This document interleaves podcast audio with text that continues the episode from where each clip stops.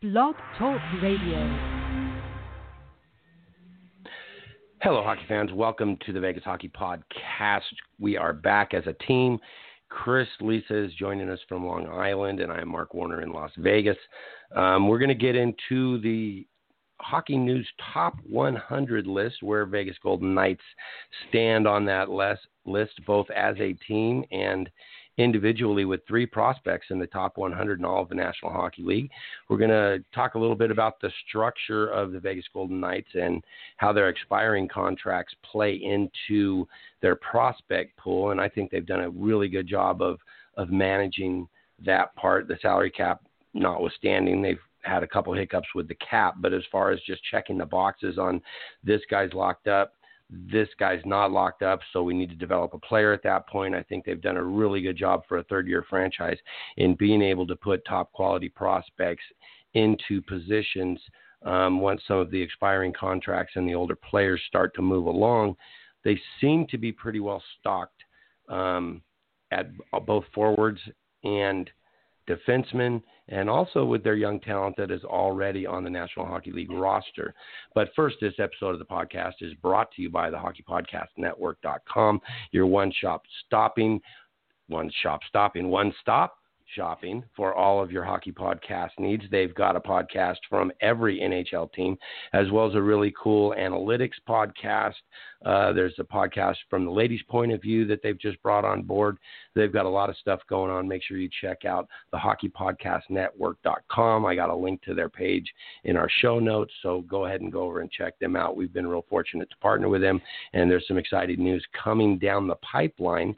Um, if and when this ever ends, the, the great global pause that we're under, there's some great news coming from the hockey podcast network dot com.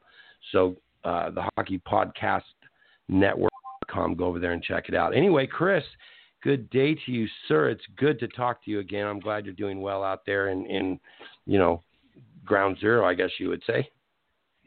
Yeah, no, uh, everyone uh, very fortunate. I'm fine. Uh, everyone in my Fam, immediate family, uh, everyone in my family, um, uh, my my f- friends. I, you know, I know people who have friends, um, and I know people uh, that uh, that have conti- uh, gotten the virus. So, uh, uh, but fortunately, I haven't anyone uh, direct relationship. So that's very fortunate. I'm in Nassau County, Long Island, and uh, I think we're either number one or number two in terms of the counties in the country uh, with cases. Ooh. So, you know, uh, been, you know, uh, going for a couple of walks a day, one quick one during lunch, one once the work day kind of ends, and, and uh, you know, minimal, very, very minimal outside of uh, that, other than, you know, uh, store visits are very uh, quick and very um, – Uh, nerve-wracking, I bet. Yeah, very short list for the week, so uh, to say the least. But we're we're hanging in there. Um, it's a, like I said, it's a difficult time, but it's a time I think where, you know, instead of focusing on what's going on, which obviously how can you not, but focus on all the good things in one's life, family, and health, things like that. So um, it's a tough time for sure. So we're going to dive into a little hockey prospect talk to give everyone a little bit of a diversion, um, you know, kind of thing. And uh, I guess we'll yeah, kick it off with with, with the, the Knights. Um, uh, and again, we'll get into this in more detail. Uh, they were ranked by, you know, because there's a little bit of a flaw in the system. Uh, but uh, the Knights were ranked twentieth overall uh, with a B-minus grade. Um Peyton Krebs, their first-round pick from last year, is their uh, top prospect, which is uh, he got ranked number nineteen by the Hockey News in the uh, top one hundred.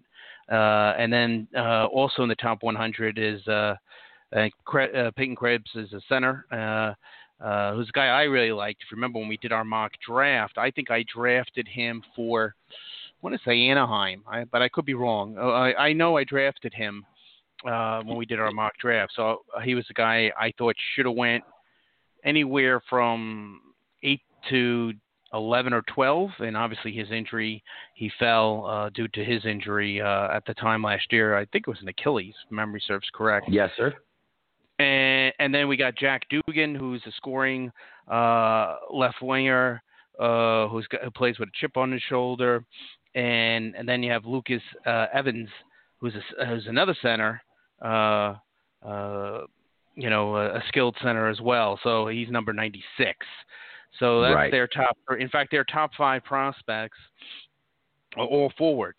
So, um, you know, uh, which is strength that they have on the team, but, mm, you know, something to think about, you know, maybe one of these guys or something, you know, trying to get a young defenseman uh, either through a, either through a trade or, uh, you know, they don't have a second round pick in, in this year's draft, whenever that will be.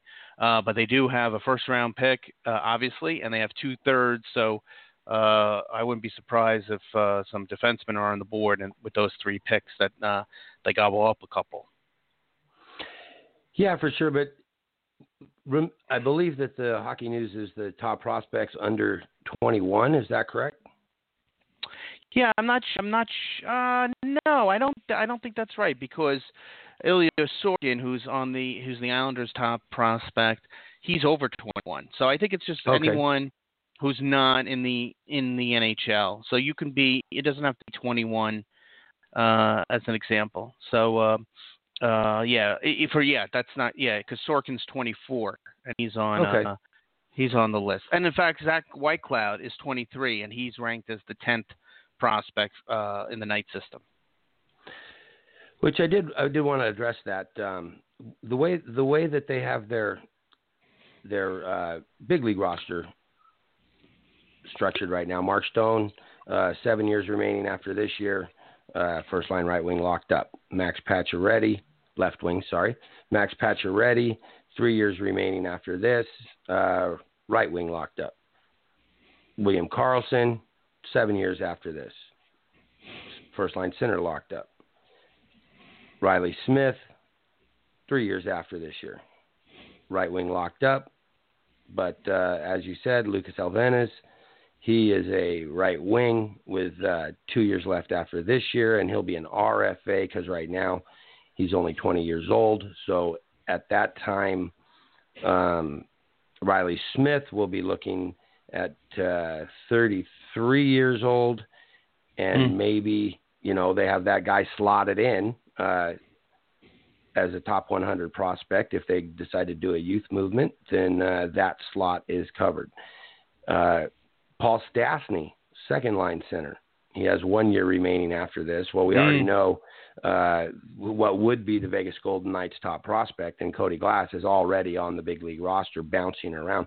But what we have seen when he has played, excuse me, between Patches and Stoney, um, there's a lot of chemistry there. There's a lot of skill there. His vision creates opportunities for both of those guys, and that, that will continue to be a dynamic line. I, I expect Uh, Stastny will be thirty-six at the end of this contract. So yeah. Cody Glass, the heir apparent for that second line center, and he won't need a contract until three years down the road. So that box. And then you got, and then you got Krebs in the, sometime in that time frame after Stastny's. So you, you would think that, and especially, you know, they have a lot of guys making a lot of money that they'll, you know, their depth at center within house. Uh, Stastny at that point would move on. They'll have that cap savings, and you know, they, then I wouldn't be surprised if Krebs is on the roster, which you know is an offensive uh, playmaker who plays with an edge. That's how he was described. Uh, uh, he, his drive is what sets him apart, is what one uh, one scout said. Yeah, for sure. Um, I believe captain of of. Uh, Team Canada's junior team, so leadership qualities there. And so your, I mean, your top six is set for now, and it's set for the future um, mm-hmm. with high-end talent coming. And then you go down to your bottom six, and if you're the, what you said, Dugan's the seventy-ninth um, overall prospect, right? Correct. One of the biggest problems from the Golden Knights has been third-line left wing. They've tried uh, Brandon Peary. He was hot for for for a cup of coffee. Um They've brought up, you know, a few players. They acquired Nick Cousins at the trade deadline. He's a U F A at the end of the year. So uh, Will Carrier may take that spot. Third line right wing is Alex Tuck. He's locked up for seven more years. So that box is checked. You have a plethora of centers, um, most notably Chandler Stevenson, who's an R F A. He only he's an R F A after this season. He's only making one point oh five million dollars and is only twenty-five years old. He's been able to bounce around and fill in from first-line center all the way to fourth-line center. He's he's played his wing. He's played his off-wing, very versatile player. He's skilled, uh, quick with while he's handling the puck and able to finish. So I imagine that that's a box that could be checked as your third-line center um, as after whatever happens with this season. Um, mostly I'm projecting into what would happen uh, next season. But so – if you look at next season and beyond, with Carlson locked up, Stastny probably going to move on, and Cody Glass and Peyton Krebs battling for a second and third line center spot. Then you have Nosek, who is a U F A after this season. Probably um, might be time for Nosek to go, although he is only twenty-seven years old. But they're really high on Nicholas Waugh, who is on the big the the roster. He came over from Carolina in the Eric Holla deal.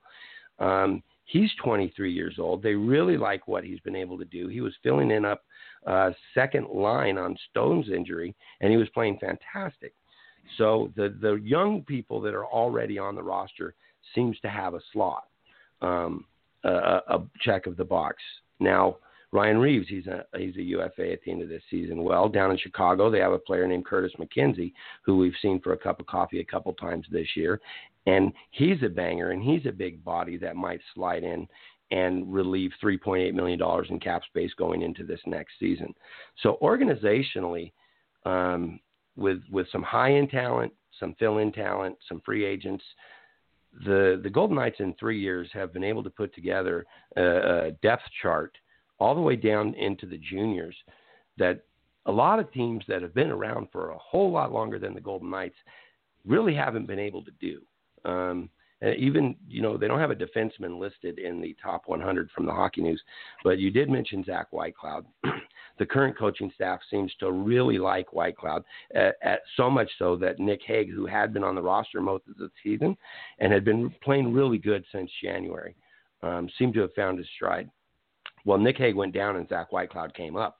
And the, what I'll say about Zach Whitecloud, um, I mean, he's a young defenseman. He's twenty-three years old. Maturity in his game is what stood out the most when Whitecloud came up.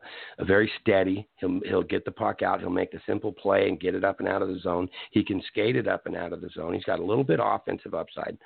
So with um, Merrill, who's a U F A at the end of the season, Um, Deryk Engelland, who uh, is a U F A at the end of the season, and he's been scratched for all but two games under the current coaching staff.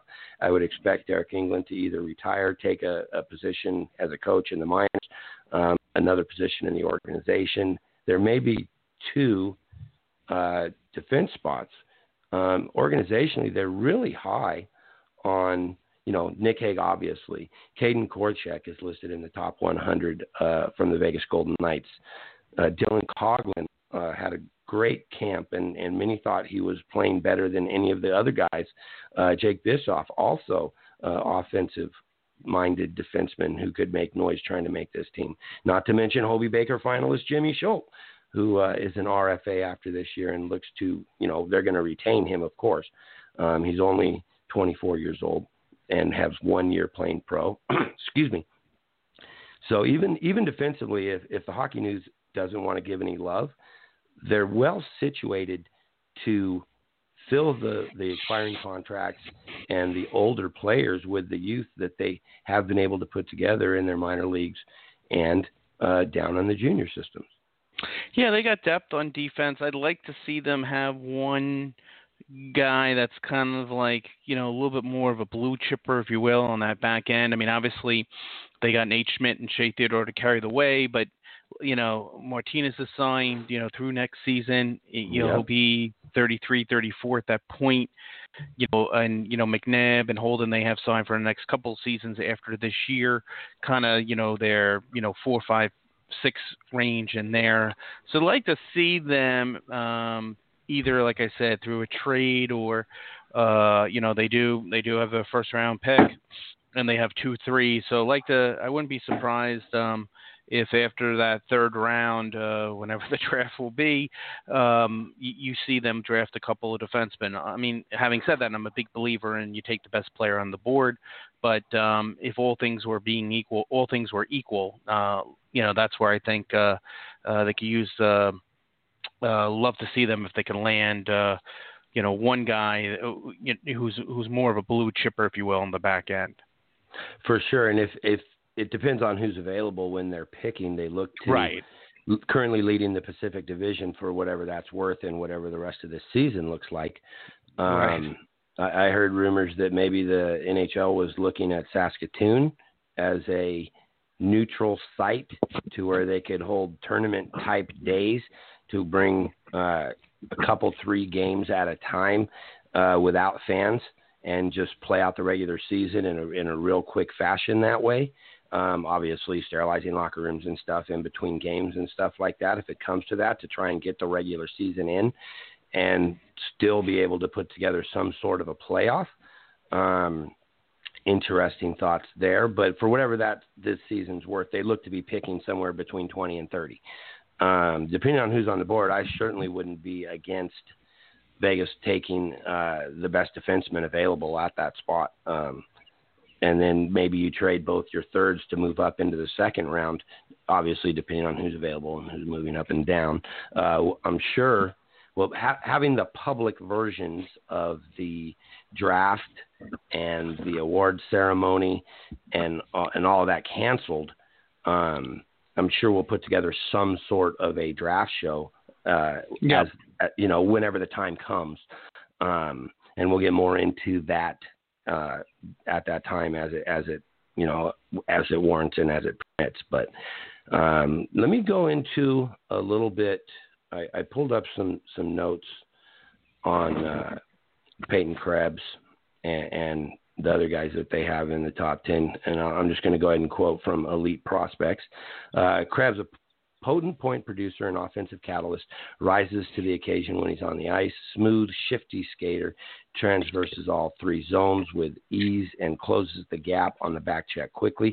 Now, remember, he was a top ten rated prospect from N H L Prospects, and the Golden Knights got him at seventeen overall due to that Achilles injury. I think it was nineteen. Was it nineteen? Okay, nineteen overall. Oh, well, maybe he's ranked nineteenth. Maybe you're right. I think you're right. Ranked nineteen, picked seventeen. Um, right. But he has come back, and, you know, he missed the first twenty games of the season, but he's already second on his on his team in, in assists, fifth fifth on his team in scoring, being twenty games behind the other guys on, on the Winnipeg ice. So um, d- apparently hasn't missed a step, and the Achilles seems to be looking really good.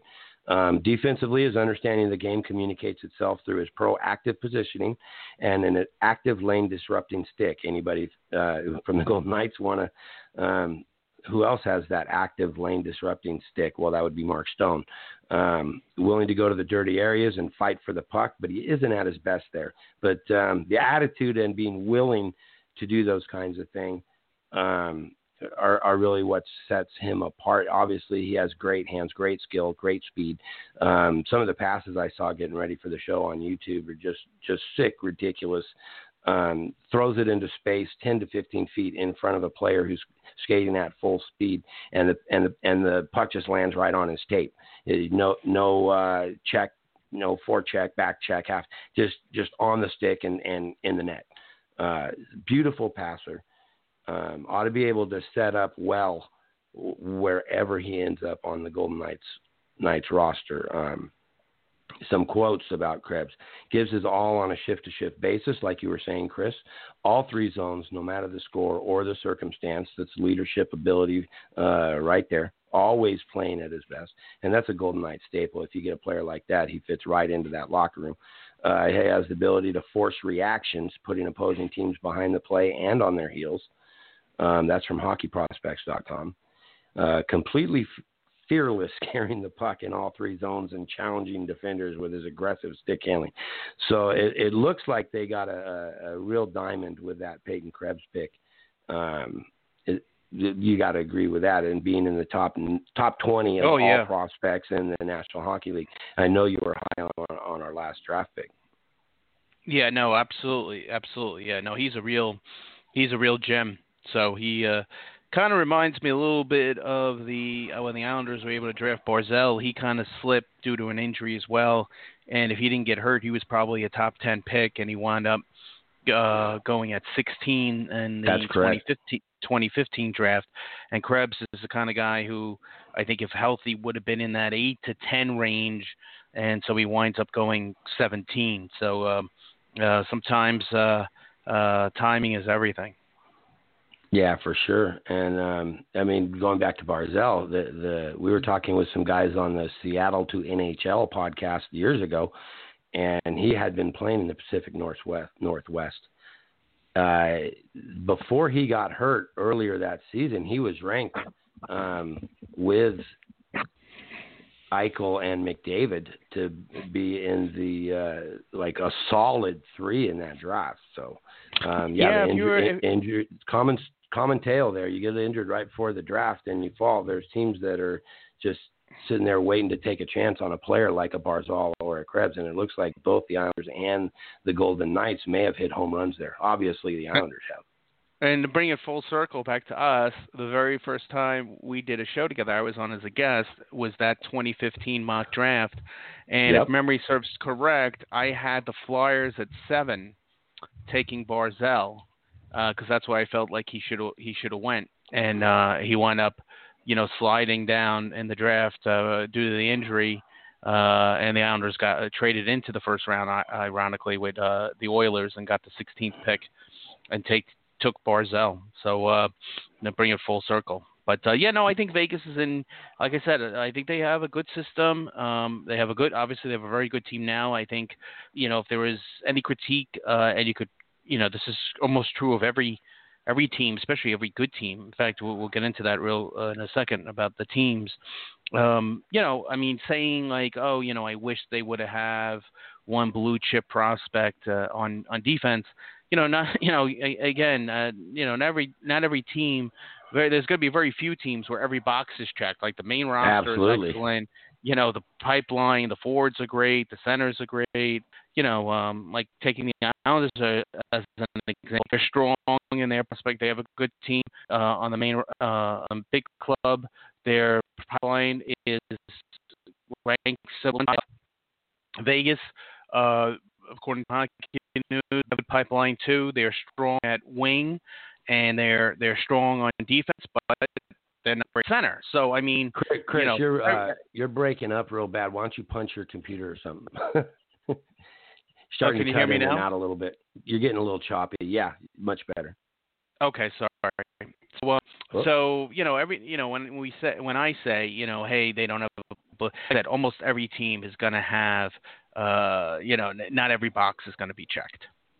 Yeah, for sure. And and that's that's kind of my point with what we were talking about earlier in the show about the structure of the franchise. Having been able to, to check as many boxes as they have in just the three years that they've they've been doing this is, is you know, a testament to the, how well the scouting staff has done, the, how well they've drafted, um, the the moves. You know, some of them don't always work out, Thomas Tatar. Um, but, you know, m- more likely than not, um, the buttons have been pushed and the boxes have been checked. And, and you mentioned Jack Dugan, too. He's a six foot, two hundred eighty-five pound right wing guy. And, and if he ends up maturing the way that everyone thinks he's going to, and, and does become that heir apparent to uh, Riley Smith, if, you know, if, if that's the way things go, um, he, he's uh, led in N C A A Hockey East scoring champion uh, this past season, o- uh, N C A A most overall assists at forty-two, most overall points at fifty-two.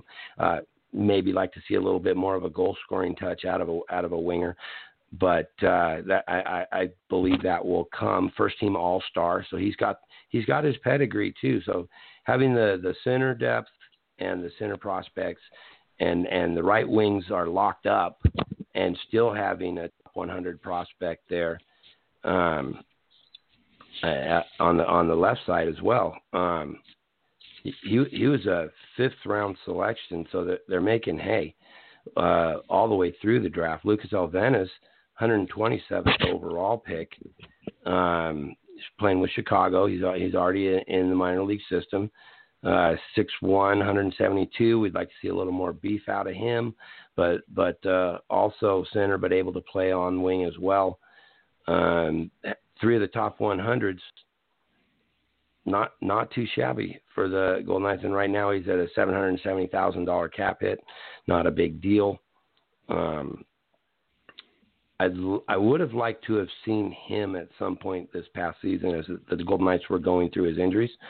The, the injuries that they did have. But, uh, again, I'll go back to elite prospects on Lucas Alvarez. Creative with his puck handling and passing ability, quick release on his shot, battles hard for pucks, excellent skating ability, and that's a theme throughout the Golden Knights' uh, top-end prospects is all of them skate well, and that fits, you know, obviously right into the way the Golden Knights play.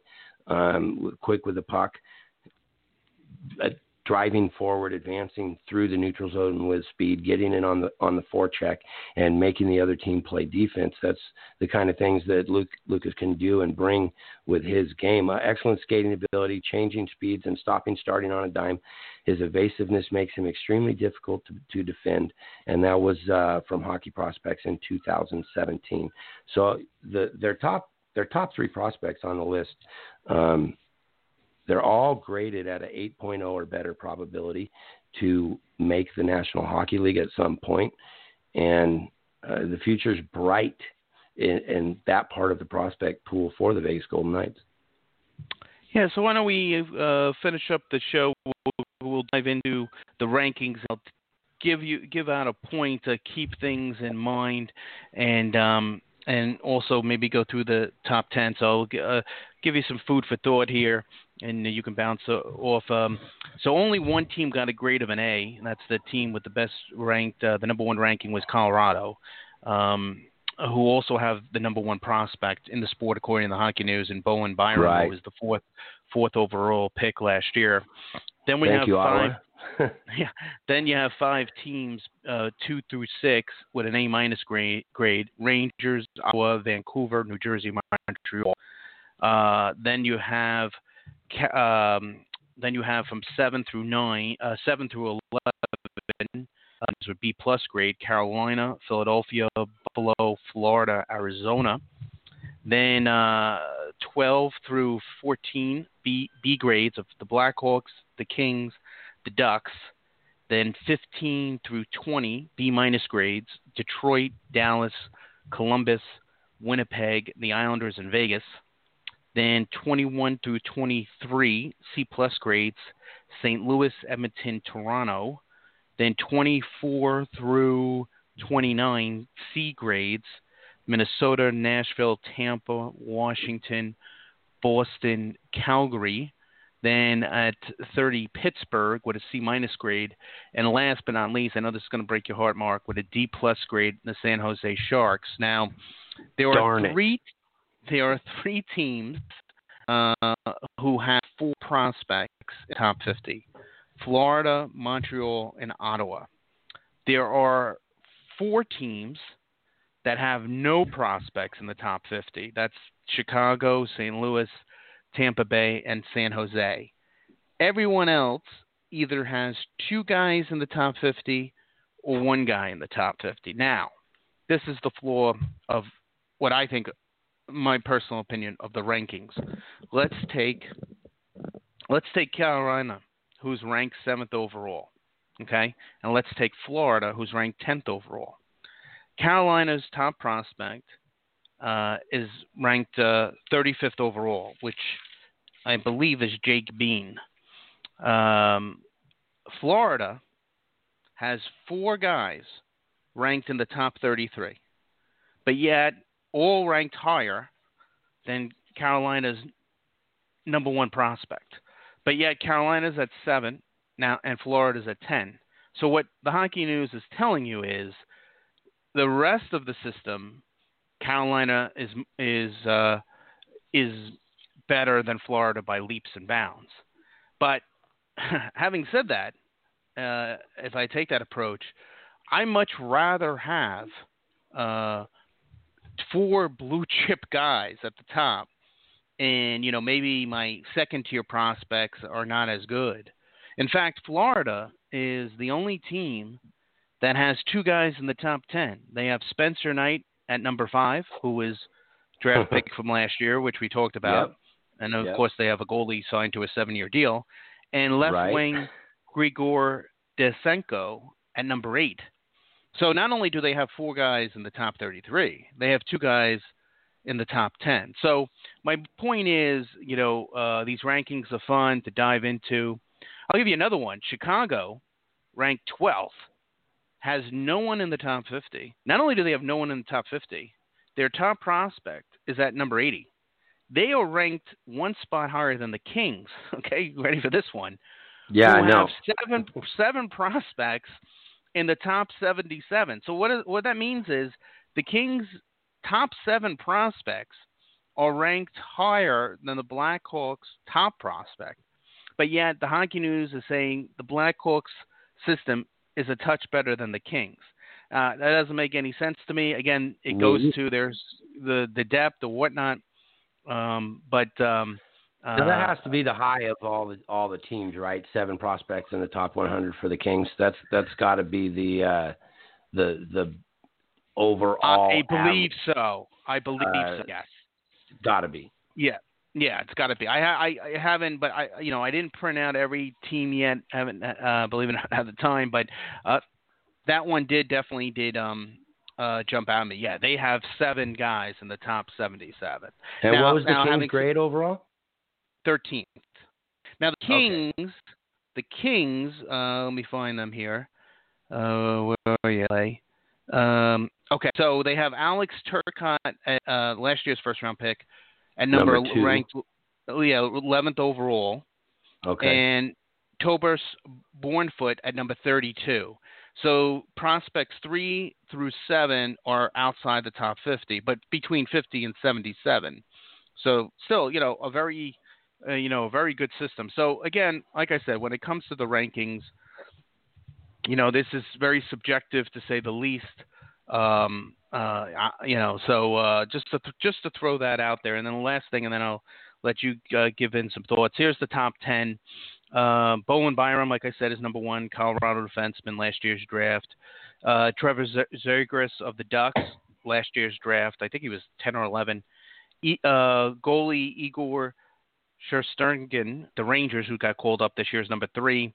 Minnesota left wing Kirill Karpazov, number four. Spencer Knight at five with the Florida at goalie. Six, Moritz Seider, member of Detroit, and it sp- surprised everyone at the draft, taking this big German defenseman at six. Well, uh, he, I guess Eisenman knew what he was doing. Dylan, Dylan, you there, Mark? Yeah, I'm here. Oh, okay. I thought I lost you for a second. Dylan Cousins, uh, number seven, Buffalo center last year's draft. Number eight, Florida, uh, Vasily Podolsky, I'm um, butchering his name, but right wing, again, first-round pick from last year's draft, Vancouver. And then number ten, uh, defenseman Alexander Romanov, Montreal. So, uh, yeah, so like I said, that's the uh, that's a little bit of a breakdown in terms of uh, uh, the systems and the top prospects. Yeah, well, intriguing, and, and I'll, I'll bring up a couple more Golden Knights as well. The, uh, after the top three... They rank uh, number four for the Vegas Golden Knights, Pavel Dorofeyev, and number five, Ivan Morotsov. Um, and then, as as you said, there's uh, two or three Russians in the top ten overall prospect list there. Uh, I wonder how much weight they give to whether or not those players ever come to the N H L. Um, they could sign, they could play, but um, if they... We could see a Shipacov situation. We could see, I mean, it took a while for uh, Gusev to play out his deal and then finally decide to come over. That also didn't work out for the Golden Knights. But we've seen a number of high-end Russian prospects that just never never make the trip, or as Gusev, excuse me, um, wait till well into their careers to make that trip. Um, yeah. Now you, to, you mentioned you mentioned Dorofeyev. Dorofeyev. Dorofeyev. The Hockey News kind of warns that it could be a problem luring him over. And using my right. other connection, uh, you know, Ilya Sorokin, who who we've been talking about for years. He wasn't a first-round pick. He was a third-round pick, but it's been a top prospect for the last, oh, God, three years. He's uh, going to come over, apparently, uh, ironically, um, this summer, and uh, he's twenty-four. So, I mean, he was drafted when he, you know, that was the twenty fourteen draft. You know, we're in twenty twenty. Right. So, uh, obviously, your point is well taken with some of the Russian players. It's, you know, when when do they come over? Uh, it's a fact. If you're not available, you know, what, what, your biggest, what is that expression? Your biggest ability is your availability, sir. Right.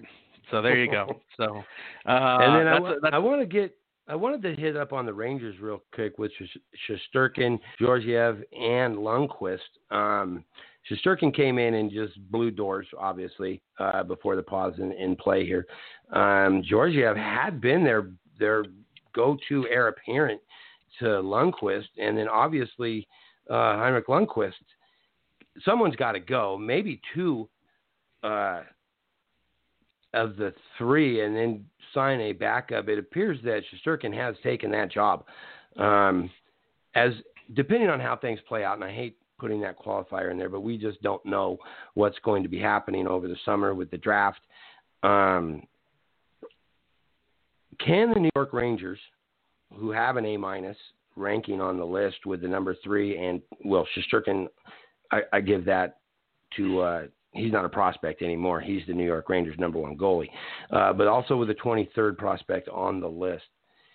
What kind of a return at the draft could a, a, a Lundqvist get, and then mm. also a Georgiev get, where they could um, really speed up their rebuild and also stock their their farm club uh, and their assets with picks uh, for years to come? Is that something that I'm putting too much weight on with the New York Rangers, or is there real, a real possibility that they could land a combination of N H L quality talent for a team that a player like Lundqvist could put over the top, and a Georgiev, who was uh, one of the top N H L goaltending prospects for the last couple of years? He plays, you know, E A Sports numbers uh, in a very offensive-minded league, obviously.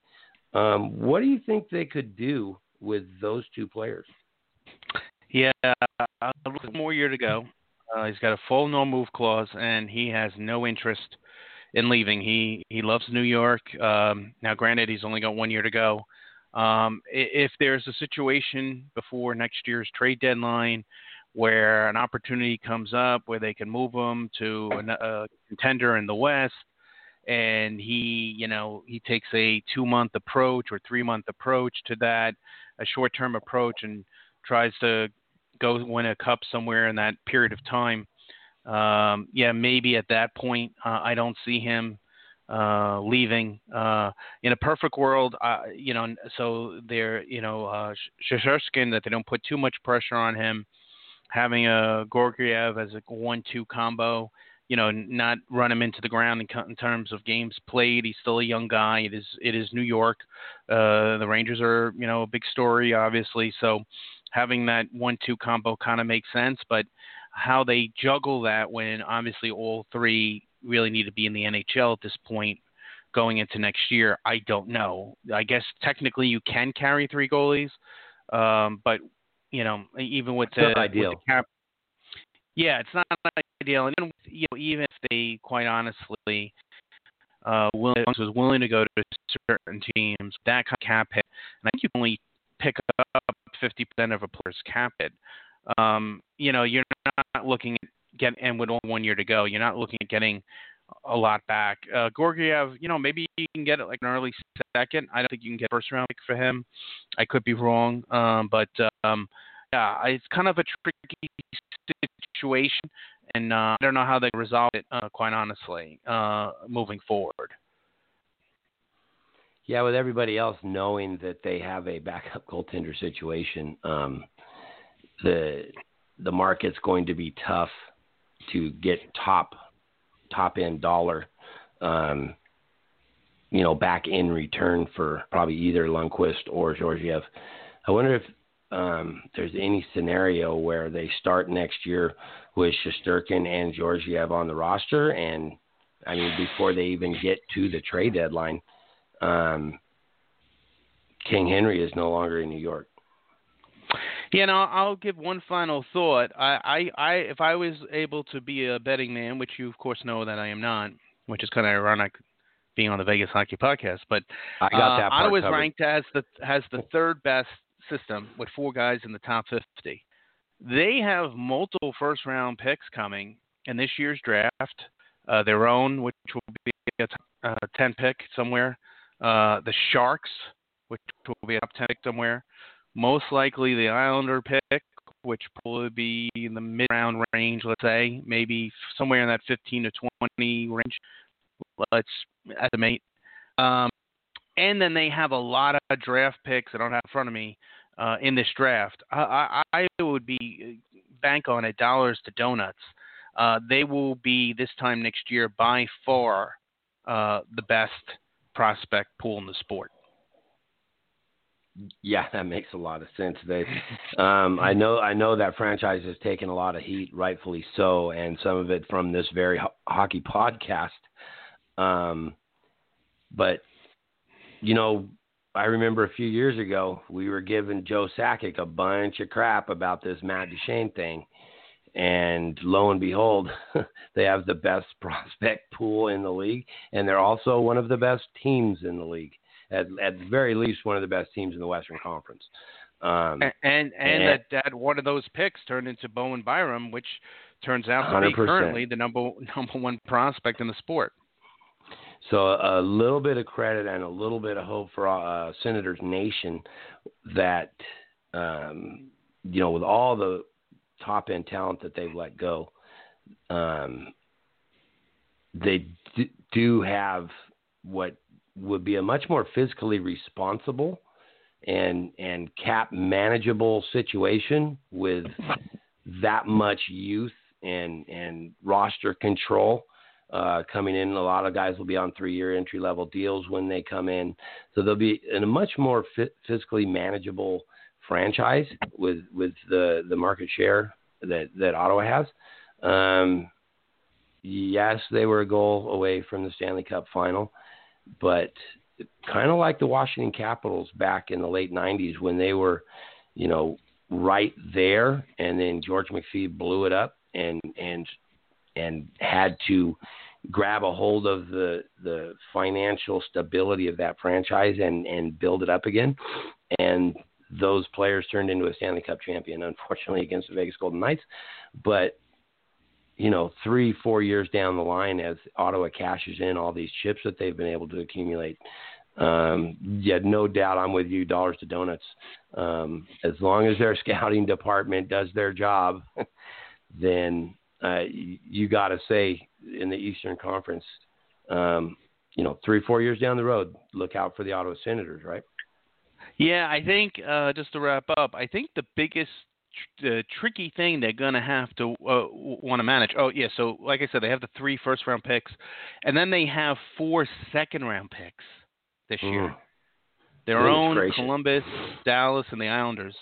Uh, the thing that they're going to have to really watch or be keep in mind of is so they don't have in a, you know, two years' time, whatever, three years' time, a bunch of guys coming off the E L Cs at the same time. So if they have all these prospects coming, this pool, a la Toronto. Then, you know, and then after, I don't know, two years from now, three years from now, oh, we got seven guys off their E L Cs and their their R F As, so they're going to go from, you know, making whatever, seven hundred oh. to nine hundred thousand to.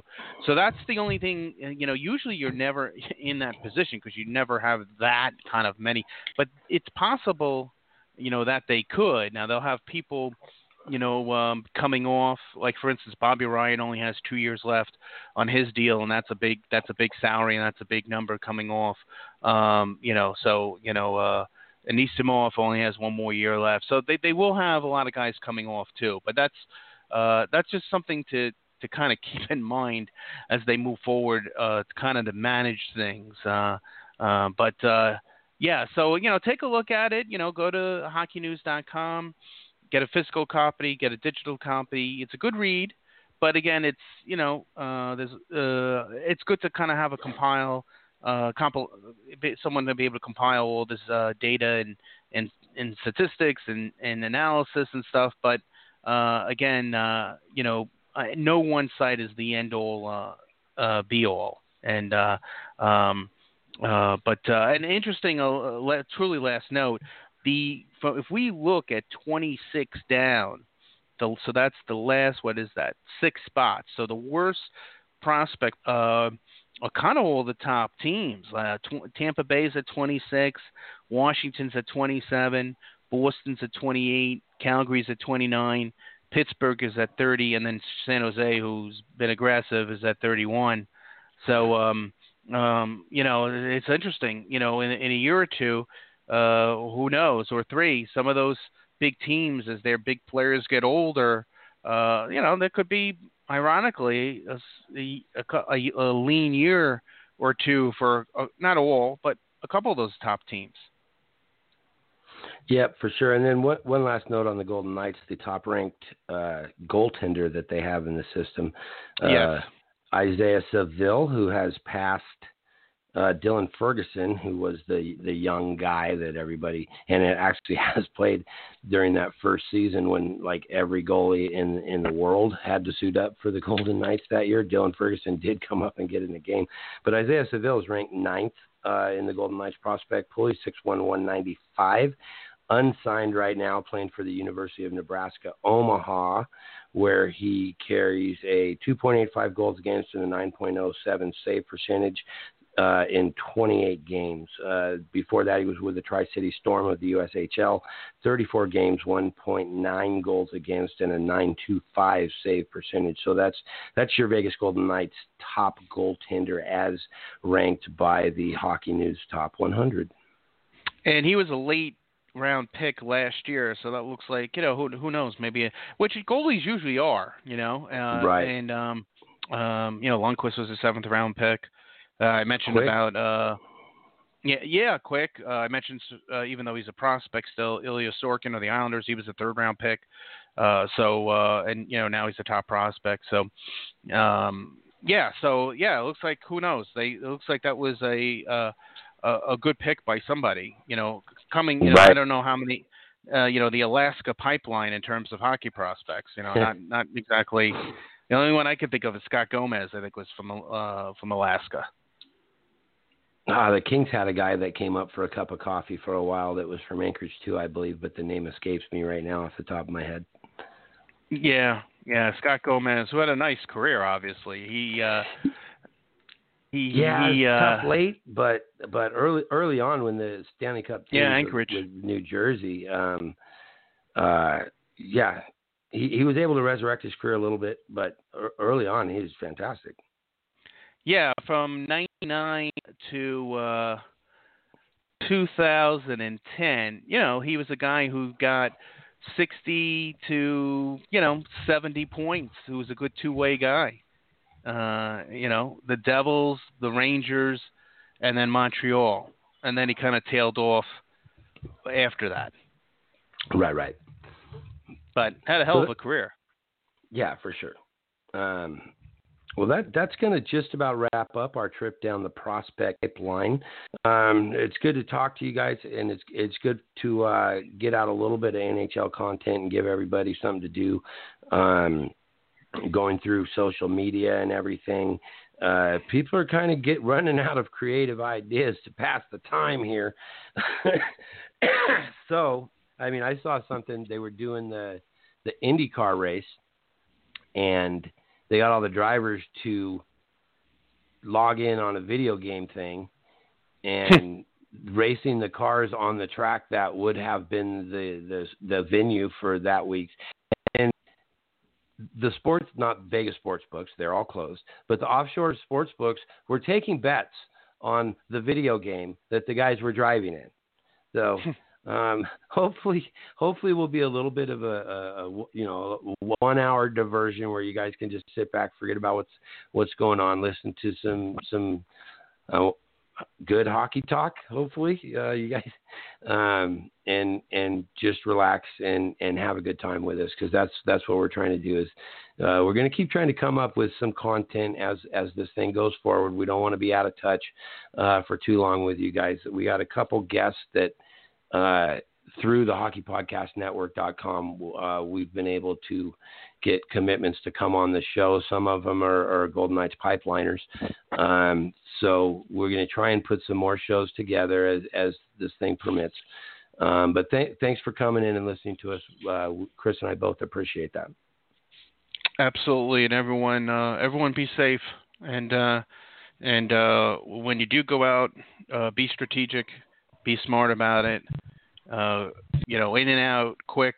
And, uh, you know, at the end of the day, just, you know, get what is, uh, kind of necessary. Don't, you know, um, it's the only, it's the only, uh, big weapon we have right now to, to, to try to contain this thing as best we can. And even the, you know, the people who get it, uh, you know, I'll just say this one last thing, guy who I like, Chris Cuomo on, on, on the, uh, on the news, he's got it. And, you know, it, it, even if you get it and you're going to be fine, it, you know, it is a horrible, looks like two week slog of just constant fever, constant aches, chills. Um, you can't sleep at night, you know, like from the fever and the nights. Of, it sounds all, like, think about like the worst flu that you've had. Um, and, you know, usually you flu, you start getting it. And then, you know, you have a two day period where you're god awful. You know, you you like, I never felt worse in my life. And then you start to come out of it. And still, it's like a week, you know, right? This sounds like even if you get it and it's not going to take you to the hospital and anything beyond that, it is a two week feeling the worst I've ever felt slog. And that, you know, you don't, you don't want to get that, you know, so I couldn't, you know, that, that sounds awful. You know what I mean? Thinking about yeah, the times. Can't, can't uh, be a good time. No, no. I think, I think about the times in recent years where I felt awful. And usually, like I said, you know, uh, it's the beginning, the middle is usually that period, right? And it's maybe a forty-eight hours, seventy-two. Imagine feeling like that for two weeks. Oh, God. So, uh, yeah. So everyone be safe and be smart and, um, and uh, you know, social distancing. And if anybody's looking for a, a family T V show to watch, it happens to be a Canadian show uh, filmed in Alberta. Uh, my wife and daughter and I have got into the show Heartland. It's about a girl mm-hmm. and her horse ranch. Uh, her mother passed away uh, trying to rescue a horse, and it's how the lead character, Amy, Uh, goes forward, uh, horse whisperer type. Uh, people bring her their problem horses and how she works with that, and then her relationships with her grandfather and, and stuff like that. So as a family show, if you guys want something to do on Netflix, check out Heartland. Just to watch the scenery of the show. It's like the, the, the ranch they film it on is right at the base of the Canadian Rockies. So just, just some of the scenery, and, and if you're a horse fan at all, some of the horses and, and the scenery in the show are just freaking phenomenal. Uh, my grandmother had a thoroughbred ranch when I was growing up. So oh, that, wow. that kind of, uh, we were just flicking through Netflix trying to figure something to watch. And I'm like, oh, okay. Horse ranch. I, I know a little bit about horses. So I was checking out and, uh, yeah, we got all the way to season five so far. The good thing about wow. it is there's, there's eleven seasons and, and they're still filming. So if, if you want to sit down and do a Heartland binge, you're not going to run out of episodes. Uh, so pretty good quality show. It, it's, it's a Did fun you... family show. There's nothing, uh, there was, uh, the rating on it from Netflix is, is some, uh, one of the warnings was there's smoking on the show. So well, one, one of the characters smokes. So if that's all you have to worry about exposing the family to, you, you're probably going to be okay with this show. Did you did you finish did you finish McMillions?